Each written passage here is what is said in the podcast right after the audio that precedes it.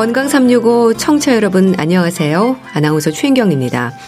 새해 복 많이 받으시고 건강한 새해 되시기 바랍니다. 오늘이 2023년 1월 1일 새해 첫날입니다. 새해, 새로운 한 해가 주는 마음은 무심했던 일상을 다시 계획하게 하고 새롭게 다짐하게 되는 계기를 만들어주는 듯해서 감사하죠. 특히 건강에 대한 소망은 빠지지 않잖아요. 올 한 해 청취자 여러분의 건강한 일상을 바라는 마음으로 오늘부터 사흘간 암, 고혈압, 그리고 필요한 재활치료를 통한 건강관리법까지 이어가겠습니다. 첫 시간인 오늘은 참 많이 부담스러운 질환이죠. 암을 예방하기 위해서 살펴야 하는 부분들 짚어보겠습니다. 그리고 나이 들수록 챙겨야 하는 근력에 대해서도 알아봅니다. 건강365 나윤권의 기대 듣고 시작하겠습니다. KBS 라디오 건강365 함께하고 계십니다. 올해도 건강하게 보내시기 바랍니다. 새해 인사 많이 주고받으셨죠? 서로의 건강을 바라는 마음이 새해 가장 큰 덕담이지 않을까 싶은데요. 특히 암에 대한 부담은 우리 생활 습관을 돌아보게 하고 또 건강 습관으로의 일상을 다짐하고 계획하게 합니다. 국립암센터 서홍관 원장과 함께 올해도 암 예방을 위한 노력 생각해 보겠습니다. 원장님 안녕하세요. 네, 안녕하십니까? 네, 새해 건강하게 보내시기 바랍니다. 건강365 청취자들께 새해 인사부터 해 주시죠. 네. 건강하지 않으면 행복하기가 어렵지 않습니까? 예. 그래서 건강과 행복을 같이 이뤘으면 좋겠습니다. 네, 참 건강을 바라는 소망에서 암에 대한 부담이 빠질 수가 없습니다. 사망 원인 1위가 암이죠. 네, 그렇습니다. 사망 원인이 1위인데요. 얼마나 1등이냐면 예. 2등, 3등, 4등의 사망 원인을 합해야 1등이 될 정도로 예. 압도적이에요. 그리고 또 계속 증가하고 있다는 게 또 문제입니다. 그래서 암을 해결하지 않고는 건강 문제를 해결할 수 없습니다. 그렇게 각자 암을 걱정하는 마음도 크고 의학이 하루가 다르게 발전함에도 암으로 인한 사망자 수가 줄지 않는 이유가 뭘까요? 그것은요. 암이라는 것은 기본적으로 노인들의 질병이에요. 네. 그래서 고령화 현상이 우리나라가 전 세계에서 가장 빠른 나라인데 그러다 보니까 노인 인구가 늘어나기 때문에 암 환자가 늘어나는 것입니다. 그 가장 기본적인 것을 우리가 벗어나기는 어렵습니다. 예. 그러니까 국립암센터에서도 이 암 유병률은 물론이고 사망률을 낮추기 위한 여러 가지 노력을 하고 있지 않습니까? 네네. 통계로 볼 때 그래서 해마다 생존율도 증가하고 있죠. 그러니까 암 하면은 예전에는 이제 암이 불치병이다 이런 식으로 됐었잖아요. 수십 년 전에는. 그런데 지금은 암의 5년 생존율, 그러니까 5년 생존율이라는 것은 이제 완치율을 대신 이렇게 표현하는 것인데요. 예. 암의 5년 생존율이 20년 전에는 43%였는데 지금은 70%입니다. 그래서 암에 걸린 사람의 70%는 완치된다 이렇게 생각하시면 됩니다. 네. 더 이상 불치병이 아닙니다. 예. 이제 암은 치료보다 예방이라는 말을 하지 않습니까? 원장님도 네네. 암 예방의 중요성을 늘 강조를 하시잖아요. 네, 그렇죠. 그러니까 대한민국 국민들이 암이 사망 원인 1위인데 암에 있어서 대한민국 국민들이 가장 원하는 건 뭘까요? 그것은 암에 걸리지 않는 것입니다. 예, 예. 걸려서 치료를 잘 받기를 원하는 사람은 없을 거예요. 예. 그래서 암 예방이야말로 암의 정책에 있어서 가장 중요한 일이다라고 저는 항상 강조하고 있습니다. 그럼 과연 암은 예방이 가능할까? 질문도 많이 받으실 텐데요. 어떻습니까? 예방이 가능합니까? 그러니까 세계보건기구는 암에 대해서 3분의 1은 예방 가능하고 3분의 1은 조기 진단을 통해서 완치 가능하다 이렇게 발표를 했고요. 예. 나머지 3분의 1은 지금 완치하기는 어려운데 이분들을 위해서는 삶의 질을 향상시키자 이렇게 이제 의견을 줬습니다. 그러니까 쉽게 말해서 적어도 3분의 1은 예방 가능하다라고 생각하시면 되겠습니다. 그렇다면 암 예방을 위해서 어떤 노력을 해야 할까? 이 조기 발견을 위해서 살펴야 하는 부분들이 뭘까? 이 부분이 중요할 것 같은데요. 네. 암 예방과 조기 진단에 대한 인식과 노력에 좀 발전이 있었다고 보시나요? 일단은 그 암을 예방하려면 암의 원인을 알아야 되지 않겠습니까? 예. 그래서 그 원인이 되는 것들을 우리가 피하면 되는데 이미 많은 사실들이 알려져 있어요. 그래서 대한민국 국민들은 이미 알려진 것들, 암의 원인이라고 알려진 것들을 자기가 피하면 됩니다. 예. 물론 지금도 하고 계시지만 아주 오랜 세월 또 금연 운동에 노력을 하셨습니다. 근데 술도 발암물질이라는 걸 강조하시지 않나요? 그러니까요. 그동안 이제, 가장 암을 일으키는 데 중요한 것이 이제 흡연인데요. 네. 이제 흡연이 담배가 그 암을 일으킨다는 걸 모르는 사람은 없습니다. 그런데 술을 마시는 사람이 대한민국 국민에 2,500만 명 있는데요. 네. 이분들은 대다수가 술이 발암물질이라는 것 자체를 모르고 있다는 것이 문제입니다. 술은 1군 발암물질인데요. 예. 1군이라는 것은 우리 몸에서 암을 일으킨다는 것이 명백히 확인된 것을 1군이라고 하는 거고요. 술이 우리 몸에서 암을 일으킬 뿐 아니고 그 술이 우리 몸에 들어가면은 아세트알데히드로 변하거든요. 예. 그런데 아세트알데히드도 또 1군 발암물질이에요. 그래서 어쨌든 술을 먹게 되면 알코올 그리고 그것이 분해되는 아세트알데히드 둘 다 1군 발암물질이기 때문에 7종류의 암을 일으킨다는 것이 확정돼 있습니다. 그러니까 적당한 음주는 오히려 건강에 도움이 된다고 생각하는 분들도 있습니다. 어떨까요? 이제 그게 어떻게 보면은 정말 술에 대해서 가장 그 잘못 알려진 상식 중에 하나입니다. 이제 그렇게 된 이유는 그 술이 알자면 심혈관 질환, 그러니까 심장병이나 혈관 질환을 약간 막는 효과가 그 부분적으로 보고가 돼 있어요. 그런데 그 효과는 대단히 미미합니다. 예. 그리고 그때 그 약간 도움이 된다는 것도 한두 잔일 때 약간 도움이 되는 것이지 뭐 서너 잔 올라가기 시작하면은 해로움이 더 큰 것이에요.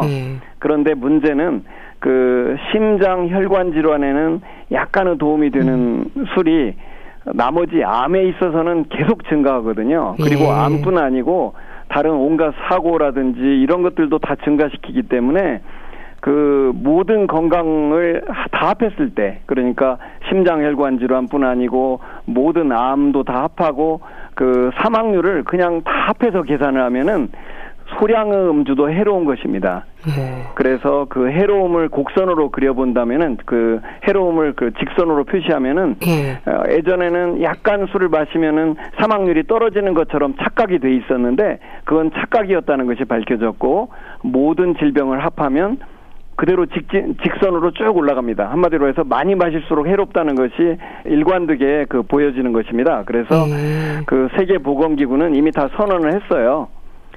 가장 안전한 음주는 하나도 안 마시는 것이다 라고 선언했습니다. 그래서 안전한 기준이라는 건 없다. 술에 있어서 하나도 안 마실수록 유리하다 이렇게 이미 발표를 했고요. 유럽도 예전에는요 그 음주 가이드라인이라는 게 있어가지고 술은 한두 잔까지는 괜찮다라는 그런 적정 음주량이라는 개념이 있었습니다. 그랬는데 그걸 다 폐기했습니다. 이제는 소량도 안 마시는 게 낫다라고 이미 음주 가이드라인이 다 바뀌었어요. 그래서 아직도 많은 사람들이 적정 음주가 있다. 약간 마시면 도움이 된다. 이건 다 폐기된 개념입니다. 그러니까 알코올이 1군 발암물질이라는 건데 암 발병의 위험이 높다는 거죠? 네네 그렇죠. 그래가지고 구강암, 또 인두암, 후두암, 식도암 간암, 유방암, 대장암 이런 것들을 다 늘립니다. 이미 수많은 논문들이 이미 다 입증하고 있어요. 그래서 그걸 의심하면 안 됩니다. 그리고요 또 안 좋은 소식은 술하고 담배를 같이 했을 때 시너지가 나타나가지고 더 위험합니다. 그러니까 어쨌든 하나도 안 되지만 둘을 같이 하면 훨씬 위험하다 이런 걸 아셔야 됩니다. 그러니까 간암이라든지 특정 암이 아니라 모든 암에 해당하는 부분인 거네요. 그러니까 7종류의 암을 일으키는 것이 이제 그 확인이 됐다는 뜻이죠. 그럼 담배도 그렇지만 이제 술도 오래 마시던 분들도 끊으면 그만큼 암 발생 위험이 줄어드나요? 그렇습니다. 그러니까 모든 그 발암 요인들은 그 요인을 그 없앴을 경우에 그 효과가 예방 효과가 있기 때문에 하루라도 빨리 끊는 게 유리합니다. 정말 한 잔도 마시면 안 된다고 하셨는데, 근데 와인이나 막걸리는 괜찮지 않을까요? 이런 질문도 받으실 것 같습니다. 어떤가요? 그러니까요. 그런 부분도 오해가 많은 거죠. 그래서 무슨 와인에는 항산화 물질이 있다느니 항암 물질이 있다 이런 식의 표현들이 있는데, 사실 그 물질이 많다 보면 그 미량으로 그런 좋은 물질이 섞여 있을 수 있어요. 그렇잖아요. 그런데 그게 발암 물질하고 같이 먹는다면 그건 아무 도움이 안 되는 것입니다. 그건 마치 담배 피면서 내가 비타민 먹으면 도움이 되냐고 말하는 거나 똑같아요. 전혀 도움이 안 되는 거고요. 그래서 그리고 그 술의 종류하고 관계가 있느냐도 연구가 다 돼 있는데 술의 종류하고 아무 관계가 없고 오로지 해로움은 알코올의 총량하고 관계됩니다. 그러니까 알코올 농도가 낮은 것을 많이 먹는 거다고 알코올 농도가 진한 것을 약하게 먹는 것 이런 것이 이제 같은 양이라고 계산하는 거고 그 알코올의 총량하고 비례해서 해롭다는 것입니다. 그러니까 포도주 먹으니까 좀 좋다든지 막걸리 먹으니까 좀 괜찮을 거라든지 하는 생각은 다 잘못된 거고 술 알코올의 총량에 비례해서 해롭다 이렇게 이해하시면 됩니다. 네. 국립암센터가 금연지원센터를 운영 중이지 않습니까? 그럼 알코올은 어떨까요? 관련한 지원센터라든지 음주의 위험에 대한 프로그램들이 있나요? 지금 현재 저희들이 무슨 그 국립암센터가 음주 무슨 클리닉을 두고 있진 않아요.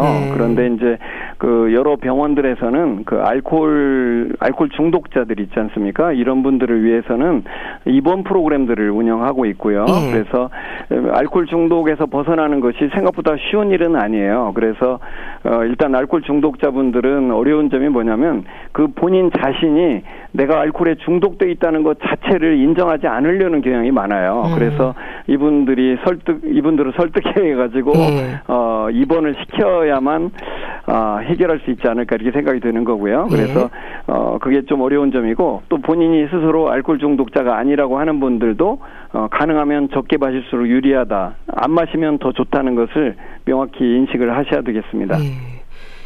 금연, 금주가 암 예방에 강조가 되는 걸 보면 건강 습관이 얼마나 중요한지 깨닫게 되는데요. 식습관도 빠질 수가 없는 부분이죠. 그러니까 그 암의 원인을 계산할 때 그 담배가 약 30%를 차지한다고 돼 있고요. 그다음에 식사 습관도 거의 30%라고 알려져 있어요. 그래서 식사 습관이 굉장히 중요합니다. 그런데 그 암에 안 걸리는 식사가 뭐냐면 일단 짜지 않게 먹어야 하고요. 짠 음식이 문제가 됩니다. 그게 이제 위암의 원인이 되는 거고요. 그 다음에 이제 탄 음식, 그러니까 고기를 태웠을 때 문제가 되는데요. 고기를 태우면은 그 벤조피렌이라는 강력한 발암물질이 생겨요. 그래서 고기 탄 부위를 먹으면 안 됩니다. 그 부분은 다 잘라서 드시지 않는 게 중요하고요. 그 다음에 또 하나가 그 고기 종류, 그러니까 소고기, 돼지고기 같은 그런 붉은 고기를 섭취할 경우에 대장암 발생 위험이 늘어나고요. 또 그 가공육, 그러니까 햄이나 소세지 같은 그런 가공육도 문제가 됩니다. 그래서 가공육도 먹지 말라라고 할 수는 없지만은 적게 먹는 게 좋다라고 말씀드릴 수 있겠습니다. 이 암 예방에서 전 세계적으로도 식습관이 강조가 되지 않습니까? 그럼 우리나라는 어떨까요? 서구화된 식습관이 문제라는 말을 많이 하는데 일단 지나친 육식을 말하는 걸까요? 네, 그렇죠. 그러니까 고칼로리, 너무나 기름진 음식 같은 것들이 대장암과 유방암 발생에 관련된다는 것들은 잘 알려져 있습니다. 그래서 가능한 대로 그 채식 위주의 식사가 건강에 좋은 것입니다. 채식 위주의 식사, 그리고 고기를 적게 먹는 거, 그리고 소식하는 거. 너무 많이 먹는 게 또 문제가 되고요. 또 많이 먹는 건 또 비만을 일으키지 않습니까? 근데 그 비만이 또 문제예요. 비만이 또 발암 요인입니다. 이제 이 부분도 우리 국민들이 좀 낯설 거예요. 그런데 비만도 발암 요인이기 때문에 이것도 이제 그 체중이 지나치게 나가는 거 이것도 위험합니다. 그것도 이제 식습관하고 관련이 있다고 말할 수 있겠습니다. 가공육을 즐기는 게 문제라고 하시는데 왜 그렇게 안 좋은 건가요? 그러니까 그게 결국은 이제 그 암을 일으킨다는 거죠. 그 암을 일으키는 그 명확한 과정들은 아주 미세한 그 세포화에서 벌어지는 일들인데요. 그러나 결과적으로 그 알려진 것은 가공육은 더 위험하다. 이런 것들은 충분히 다 알려진 사실입니다. 또 탄 음식, 짠 음식에 대해서도 지적해 주셨는데 근데 그래봐야 얼마나 안 좋을까 설마 하는 마음도 있거든요. 얼마나 영향을 미칠까요? 음식 요인이 전체 암의 거의 30%를 일으킨다는 거죠. 그러니까 우리가 건강한 음식을 먹는 게 얼마나 중요한지 알 수 있겠고요. 그런데 그 건강한 음식이라는 게 다른 게 아니고 채식 위주의 식사가 가장 건전하고 소식해야 되고 육류 섭취를 줄여야 되고 그다음에 가공육은 더 안 좋다. 뭐 이 정도 설명을 드릴 수 있겠네요. 또 암의 위험 요인을 생각할 때 유전적인 소인 그리고 가족력도 지적이 됩니다. 이거는 식습관을 비롯한 생활의 많은 부분들을 함께하기 때문이지 않을까 싶기도 한데 어떨까요? 이제 그런 부분들이요. 그러니까 그 유전이 과연 암에 있어서 얼마나 중요한가 하는 부분은 사람들이 많이들 그렇게 생각을 해요. 왜냐면은 우리의 아버지가 무슨 암에 걸리셨다, 우리 어머니가 위암에 걸리셨고 아버지는 간암이고 뭐 이렇게 되면은 아 나도 그런 암에 걸릴 거야 이렇게 이제 생각을 하게 되지 않겠습니까? 그런데 아주 엄밀한 계산을 해보면은 유전은 생각보다 높지 않다는 것이 알려져 있습니다. 그래서 제일 중요한 것은 생활 습관이라는 겁니다. 그러니까 우리 아버지가 무슨 암에 걸렸다고 해서 나는 검진을 어떻게 달리 해야 되나요? 더 자주 받아야 되나요? 이제 이런 얘기들을 하는데 전혀 달라지지 않습니다. 부모님이 무슨 암에 걸렸다고 해서 검진을 더 자주 하거나 그럴 필요는 없다는 거예요. 왜냐하면 유전이 중요한 게 아니고 생활 습관이 훨씬 중요하기 때문에 그렇습니다. 그래도 또 요즘 유전자 검사를 비롯해서 암 예방과 조기 발견을 위한 부분에서도 관심이 높은데요. 유방암이라든지 가족력이 중요한 암이 있긴 하죠. 아, 물론이죠. 그러니까 그 유전이 가장 중요한 암은 아마 유방암이라고 말해야 됩니다. 이제 유방암이 어떻게 보면 가족력이 가장 높아요. 그런데 예를 들자면은 그 여성에 있어서 자기 어머니 또는 이모 이렇게 그 혈연적으로 아주 가까운 사람들이 유방암에 걸렸을 때는 자기도 위험할 수 있다는 걸 아셔야 됩니다. 그래서 그때는 의사와 상담을 하셔야 돼요. 자기 어머니, 이모, 또 저기 형제자매, 그러니까 자기 자매가 유방암에 걸렸다. 그러면은 상당히 그 위험할 수 있기 때문에 그때는 유전자 검사나 이런 것들을 할 가치가 있습니다. 그러나 그냥 아무것도 없는 사람이 검사하는 것은 뭐 불필요한 일입니다. 그래서 뭐 이제 예를 들자면은 안젤리나 졸리 같은 경우에 자기가 그 유방을 절제를 했잖아요. 암에 걸리지도 않았는데 이제 그런데 그 경우는 굉장히 특이한 경우였어요. 그래서 안젤리나 졸리는 자기 어머니와 이모가 둘 다 유방암으로 사망을 했고 자기가 검사를 해보니까 암에 걸릴 확률이 유방암에 걸릴 확률이 50%다라는 그 데이터를 얻게 됐어요. 그래서 안젤리나 졸리는 자기 어머니와 이모가 그 유방암으로 사망하는 그 고통스러운 과정을 봤기 때문에 나는 걸리고 싶지 않다 해서 자기 유방을 절제를 했는데 물론 그 절제는 뭐 우리가 누구한테나 권하는 건 아니고요. 그런데 이제 그 경우는 대단히 특이한 경우였다는 걸 아셔야 됩니다. 참 이렇게 생활 습관을 비롯해서 가족력의 위험에 신경을 쓰는 거 그리고 감염 질환에 대해서도 조심할 부분들이 있지 않을까 싶습니다. 뭐 예방 접종이라든지 위험 요인들에 대한 초기 치료도 중요하지 않을까요? 네, 그렇죠. 그 감염은 그 암의 전체 암의 약 20%를 차지합니다. 그건 굉장히 높은 것이죠. 그래서 이제 그 감염이 이제 암을 일으키는 건데요. 어떤 것들이냐면은 일단은 B형 간염하고 C형 간염이 일으킵니다. 그거 이제 간암을 일으키는 거죠. 그래서 그럴 경우에는 B형 간염은 예방 접종을 하면 되는 거고요. 그다음에 C형 간염은 아직은 예방 접종은 없습니다. 그건 이제 어떻게 할 수가 없고요. 그다음에 이제 그 여성에 있어서 그 자궁암을 일으키는 것이 인유두종 바이러스가 있어요. 그런데 이제 이 경우에는 현재 여중생들을 상대로 그 예방접종 프로그램들이 지금 진행되고 있는데 이 접종을 꼭 하셔야 됩니다. 그 여중생들이. 그러니까 성관계를 하기 전에 맞아라. 이게 예방 전략이거든요. 그래서 여중생들에게 이제 맞도록 하고 있고요. 다만 이제 그러면 성관계를 이미 시작한 사람은 어떻게 될 것인가. 그때도 이게 효과가 있느냐에 대해서는 의문이 있고요. 이건 앞으로 조금 연구가 더 필요합니다. 그러니까 아직은 결론이 나기 전에는 제가 뭐 하라 말아 할 수는 없는 상황입니다. 그 다음에 이제 또 한 가지가 그 위암을 일으키는 헬리코박터라는 게 있어요. 헬리코박터도 그 위암을 일으키는 거고요. 그래서 헬리코박터가 내시경에서 발견이 되고 궤양이 있을 때는 그 균을 없애기 위해서 그 항생제를 먹게 됩니다. 대개 이제 일주 정도 약을 먹게 되고 다시 검사를 해봐가지고 안 없어졌으면 다시 2주를 먹게 되는 게 이제 표준적인 방법이 되겠습니다. 예. 또 하나 빠질 수 없는 부분이 운동입니다. 적당한 운동이라는 말이 쉽지 않은데 어떤 조언을 주실까요? 그러니까 운동은 이제 여러 가지 의미에서 도움이 많이 되죠. 뭐 심폐 기능도 늘려주기도 하지만은 또 암 예방에도 또 도움이 되고 또 비만을 막는 방법이기도 해서 또 관계가 되기도 하고요. 예. 그래서 운동을 하는 게 좋은데 결국은 열심히 걷는 것이 가장 좋은 운동이에요. 물론 달리기를 한다든지 수영을 한다든지 이런 것도 다 좋은 방법이고요. 그러나 일반인들이 가장 쉽게 할 수 있는 것은 걷기이기 때문에 저는 항상 걷기를 강조하고 있습니다. 예. 또 정기적인 건강검진도 매우 중요할 텐데요. 국가암검진 사업도 그래서 있는 거잖아요.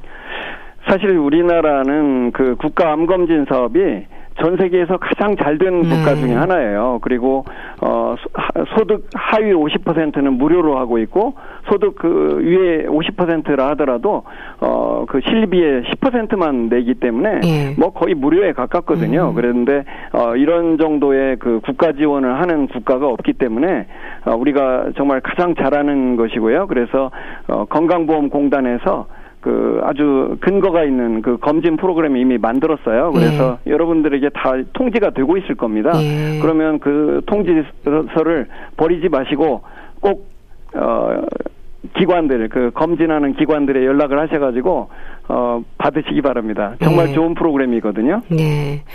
자, 올해 국립암센터가 준비하는 암 예방 사업과 관련해서 강조하고 싶은 말씀이 있으실까요? 일단은 그 담배에 대해서 담배의 그 중요성은 너무나 중요한데 아직도 그 담배 소매점에 그 광고들이 지금도 있는데 이런 부분들은 선진국은 이미 다 없앤 거거든요. 그런데 아직도 그 남아 있는 거 이걸 없애야 된다는 게 우리들의 꼭 해야 될 일이라고 생각하고 있고요. 예. 그리고 이제 담배값에 현재 경고 그림이 붙어 있는데 이 경고 그림을 더 사이즈를 더 늘려야 됩니다. 그 외국은 이미 다 그런 것들을 작업을 하고 있는데 우리가 약간 뒤지고 있어서 그 부분도 이제 신경 쓰는 거고요. 그리고 이제 그 아까 말씀드린 것이지만 그 술이 발암물질이라는 것을 너무나 모르고 있어서 이걸 널리 알리는 건 우리가 정말 책임지고 해야 되겠다라고 생각을 하고 있고, 그다음에 이제 그 암을 예방하는 음식도 우리가 조금 더 널리 알려야 되겠다 이런 생각을 하고 있습니다. 네. 말씀 잘 들었습니다. 자, 올 한 해도 암 예방과 조기 발견을 위해서 많은 활동 기대하겠습니다. 국립암센터 서홍관 원장과 함께 했는데요. 감사합니다. 네, 감사합니다. KBS 라디오 건강365 함께하고 계신데요. 클레이 에이킨의 샤인 듣고 다시 오겠습니다.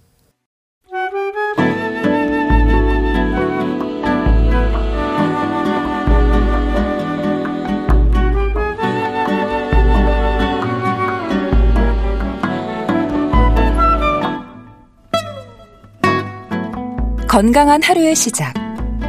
KBS 라디오 건강365 최윤경 아나운서의 진행입니다.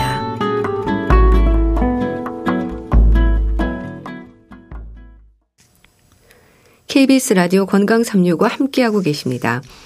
올해도 건강하게 적당한 운동 그리고 영양을 고려한 식사로 근육이 도망가지 않도록 잘 관리하시기 바랍니다. 특히 노인들에게는 근육의 기능에 문제가 생기지 않도록 근육의 양에 신경을 써야 할 텐데요. 대한의사협회 백현옥 부회장과 함께 낙상과 골다공증 예방을 위한 근력 말씀 듣겠습니다. 안녕하세요. 새해 복 많이 받으세요. 안녕하십니까. 네. 복 많이 받으십시오. 새해 청취자들에게도 인사하시죠? 네. 안녕하십니까. 청취자 여러분. 새로운 한 해가 시작됐습니다. 여러분 모두 더욱 건강하시고요. 그리고 행복한 새해를 맞이하시길 바랍니다. 네. 지난해 특히 노인 건강에 대한 조언을 많이 주셨는데요. 교수님은 어떠세요? 올 한 해 건강을 위한 계획 좀 세우셨습니까? 잠깐 생각을 해봤는데요. 네. 새로운 한 해는 활기찬 하루하루 어떨까요? 좋네요. 한 걸음이라도 더 걷고 그리고 한마디라도 좋은 말을 하면서 기쁜 마음으로 여러분 모두 매일매일 활기에 넘치고 즐거우시길 바랍니다. 네. 참 나이 들수록 이렇게 근육의 양, 근량의 중요성이 강조가 되지 않나요? 네, 맞아요. 왜 나이가 들면 팔다리 근육이 젊을 때하고 달리 왜 눈에 띄게 줄어드는 거 보시잖아요. 예. 엉덩이라든지 특히 넓적다리, 허리 이런 거 약해지면서 하반신이 굉장히 가늘어 보이죠. 좀 부실해 보이고요. 예. 자세가 또 따라서 구부정해지고 무릎도 꺾이니까 걸음걸이도 좀 약간 어정어정 걷게 되고요. 이게 바로 노화가 시작됐다는 어떤 대표적인 신체 변화라고 할 수 있죠. 예. 특히나 노화는 근육의 쇠퇴 여부하고 비례해서 진행되기 때문에 여러분들이 젊음을 유지하고 활기차게 오래 살려면 근력을 유지하는 것이 무엇보다 중요하다. 이런 말씀 드려야겠네요. 네. 근데 노년기를 사는 분들은 근육이 빠지는 소리가 들리는 것 같다는 말도 하거든요. 젊을 때와 비교를 하면 나이에 따라서 근육의 변화가 생기는 건 자연스러운 일이라고 봐야 될까요? 맞습니다. 노화가 진행되면은 실제로 근육이 적어지고요. 예. 그 자리에 지방이 또 대체해서 들어가요. 그래서 노화로 인해서 재생되는 근육보다도 잃어버리는 양이 많아져서 전체적인 근육량이 줄어드니까 자연스러운 변화는 맞기는 맞습니다. 예. 그렇지만 스스로 관리를 어떻게 하느냐에 따라서 아주 심각하게 진행되는 것은 예방할 수가 있습니다. 아주 서서히 단계적으로 감소하는 걸까요? 근육의 양은 보통 왜 25 내지 한 30세까지는 제일 최고점을 찍습니다. 제일 많다는 거죠. 그런데 예. 그 이후에 줄기 시작해서 특히나 40살이 넘어가면은 이제 눈에 띄게 줄어들기 시작을 합니다. 그래서 전체적으로는 한 10년에 8% 정도씩 감소하다가 70세가 넘으면 무려 15%씩 감소한다고 합니다. 예. 그러니까 이게 단계적 감소는 맞는데 아 나이가 들수록 그 속도가 가속화되는구나 하는 걸 알 수가 있고요. 80세가 되면 놀랍게도 우리 몸의 근육의 절반 가까이가 줄어들어 버린다 그러니까 감소하는 양이 엄청나긴 합니다. 네. 자연스러운 변화이긴 하지만 근육량이 줄어들수록 근육의 기능에도 문제가 생기는 거잖아요. 근육을 지키기 위해서 어떤 노력을 해야 할지 걱정되기도 하고 궁금하기도 하고 그렇습니다. 좀 알려주세요. 그렇죠. 사실 근육의 양이 줄어도 뭐 제 기능만 한다면 문제 없겠죠. 예. 근데 이제 줄어들어서도 문제지만 남은 근육조차도 제 기능을 잘 못하니까 사실은 큰 문제가 생기긴 해요. 넘어지기도 잘하고 활동도 어렵고 또 전신 상태와 관련돼서 만성질환 관계도 있으니까 이런 문제들이 이제 뭐 큰 문제가 되겠죠. 그럼 어떻게 노력을 해야 할까? 근데 이거 맨날 제가 말씀드리는 상식적인 얘기가 또 들어갑니다. 네. 첫째, 영양이죠. 네. 근육을 유지하고 만들려면 재료가 있어야 되잖아요. 네. 그러니까 여러 가지 영양소 다 필요하지만 그중에도 특별히 강조하는 거 단백질이죠. 골고루 잘 드시고 질 좋은 단백질 섭취하셔야 된다. 자, 두 번째, 이것도 역시 우리 말씀드리다 보면 노상하는 얘기죠. 운동 꾸준히 해주셔야 됩니다. 근력 운동 꾸준히 하시고 유산소 운동도 동반하셔야 되는데 예. 여기에서 강조할 거는 꾸준히 매일 하는 게 중요하지 오늘 이 얘기 듣고 아이고 나 이제 건강 좀 생각하려고 오늘 나가서 운동해야지 그러고 한꺼번에 2-3시간 했다 뭐 짐작하시죠? 예. 몸살도 나고 뭐 그렇지만 그런 거야 뭐 며칠 쉬면 되지만 네. 갑자기 그렇게 해서 관절 무리가 온다거나 아니면 심장질환 있는 분이 심혈관 과부하로 문제가 생기거나 뭐 뇌졸중 생기거나 이러면 안 되죠. 그러니까 그거는 꾸준히 매일 하는 운동이 중요하자 요약하면 생활습관이 중요하다는 말씀을 드리겠습니다. 근데 근육이 빠지지 않도록 채워주는 약물치료는 없는 거죠? 네. 아직 개발은 열심히 하고 있지만요. 확실한 치료제라고 내놓을 것은 아직 없습니다. 생활습관이 중요합니다. 그러니까 그만큼 생활습관이 참 중요하다는 얘기인데 노년기에도 젊을 때 근육을 바라는 건 아니잖아요. 근육의 양을 어떻게 이해하면 될까요? 말씀드렸듯이 왜 30세 이후부터 서서히 줄기 시작해서 줄어드는 속도가 나이가 들수록 굉장히 빨라진다고 말씀을 드렸어요. 예. 그래서 80세가 되면 절반밖에 안 남는다 그러는데 결국은 나이가 들수록 이렇게 서서히 단계적으로 감소하는 게 노화의 과정이긴 하지만 예전과 달리 우리가 오래 살잖아요. 예. 그러니까 예전 같으면 일찍 사망을 하게 되니까 사실은 근력이 줄고 기능이 떨어져도 그렇게 생활하는 데 지장이 있다고 느끼질 않았지만은 수명이 길어지면서 일상생활을 건강하게 그리고 독립적으로 유지하는 것의 여부가 근육의 양하고 관계가 깊더라 하는 예. 것을 알게 된 거죠. 예. 그래서 근량이 급격히 감소하면 그만큼 만성질환이 악화되거나 아니면 넘어지거나 따라서 오는 골절 등으로 삶의 질이 현저하게 떨어지고 질환 이완율과 그리고 사망률이 올라간다는 거. 그래서 근육의 양과 직접 관계가 있다고 그렇게 이해를 하셔야 되겠습니다. 네. 그렇게 근량이 줄어드는 건 근감소증이라고 하는 거죠? 노화 외에도 원인은 다양한가요? 네. 근이 줄어드니까 근감소증이라고 합니다. 네. 거기에 기능 주는 것도 포함하지만 대체로 원인을 얘기한다면 두 가지로 나누잖아요. 원발성 그리고 2차성인데 네. 원발성이 바로 말씀 주신 노화입니다. 그래서 이게 가장 흔한 원인이긴 해요.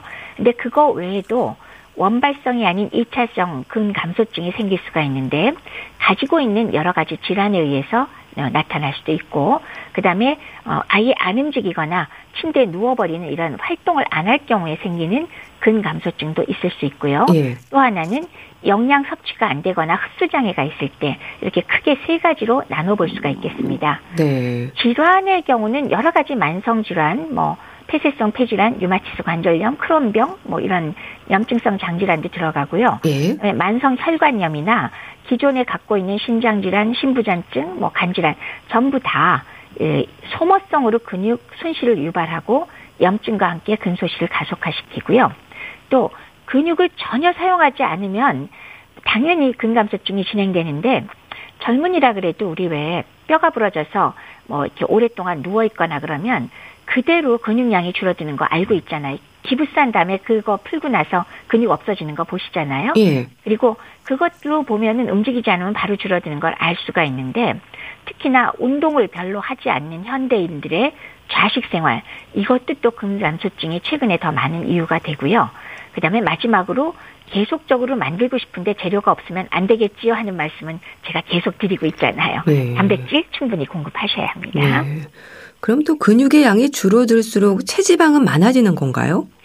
그러니까 줄어드니까 상대적으로 많아지는 건 당연한데요. 실제로 근육 자체를 들여다봐도 근육이 노화하면은 미세 구조가 변화하거든요. 예. 그래서 빠르게 수축하는 근섬유가 위축이 되고 소실이 되는데 그렇게 되기 때문에 근섬유 숫자와 크기도 감소를 하게 돼요. 예. 그런데 그렇게 감소한 데를 근육의 지방 조직이 증가하면서 자리를 차지하게 됩니다. 따라서 앞서 말씀드렸듯이 양이 줄어서 상대적인 체지방량이 증가하는 건 당연하고요. 예. 근육이 감소하는 자리를 또 지방 조직이 차지하는 비율이 증가하니까 그 결과로 근육 강도가 굉장히 감소하게 되고 기능이 떨어지는 그런 문제가 생깁니다. 네. 그런 상태가 될 때의 위험은 뭔가요? 크게 두 가지로 나눌 수 있겠죠. 물리적으로는 근육 양이 줄고 기능이 떨어지니까 근력도 떨어지겠죠. 그래서 쉽게 넘어지겠고 그다음에 체형이 무너지겠고 외상 가능성이 올라가고 그걸로 인해서 이제 다른 질환이 동반되면서 사망률, 이완율 증가가 될 수 있겠고요. 예. 두 번째는 근육량 자체가 또 자기 하는 일이 있잖아요. 그래서 근육량이 떨어지면 기초대사량도 낮아지고 신체 활동도 떨어지니까 비만이나 내장 비만을 유발하면서 인슐린 저항성이 생긴다든가 당뇨병이 생긴다든가 고지혈증, 고혈압 생기는 거하고도 연관이 크다라는 말씀을 드릴 수가 있죠. 또 노인들에게는 근감소증을 만성질환으로 봐야 할까요?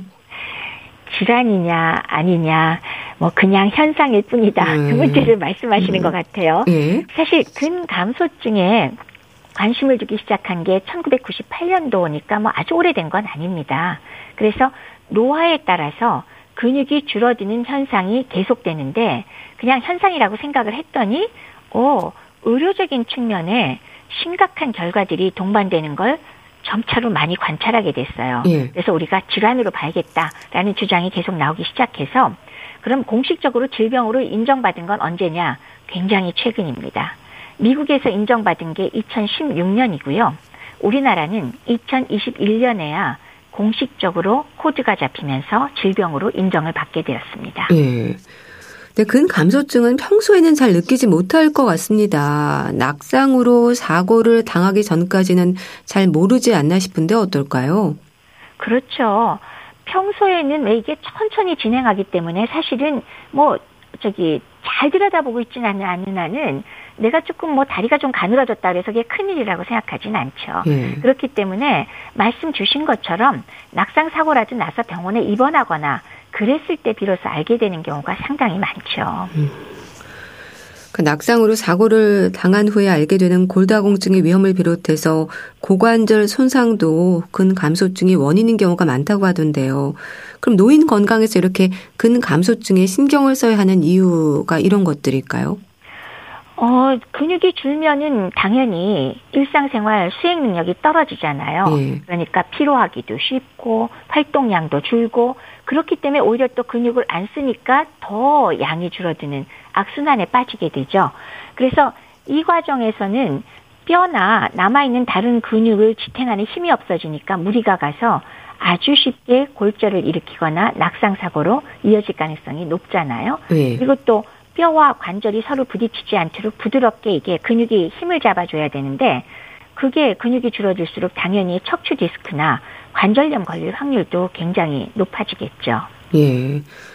또 노년기에는 그렇게 사고를 당하고 나면 회복이 쉽지 않잖아요. 보행 훈련부터 시작하는 경우도 많지 않나요? 그렇죠. 사고를 당해서 고관절 골절이라도 동반된 후에는 바로 서기 연습을 하면서 걷는 연습, 보행훈련이 당연히 기본이죠. 예. 그리고 또 오래 누워 있을수록 근육이 또 감소한다고 했으니까 가급적 초기에 일어나서 서기 연습 그리고 걷는 연습하고 적절한 영양 공급을 함께 해서 기본 재활훈련 반드시 필요합니다. 예. 그런 근육의 양은 물론 근력, 악력까지 이런 것들이 근감소증을 진단하는 데 있어서 점검하는 부분이 될까요? 진단을 위한 검사나 기준치가 좀 궁금합니다. 그렇죠. 병원에 오시면은 이제 근육의 그 골격 근육량을 측정해서 직접 확인할 수가 있는데요. 예. 그럴 때는 왜 이중 에너지 방사선 흡수법, 말이 깁니다. 이거 골밀도 검사하는 기계로 검사하는데요. 예. 근육의 양을 측정할 수 있어요.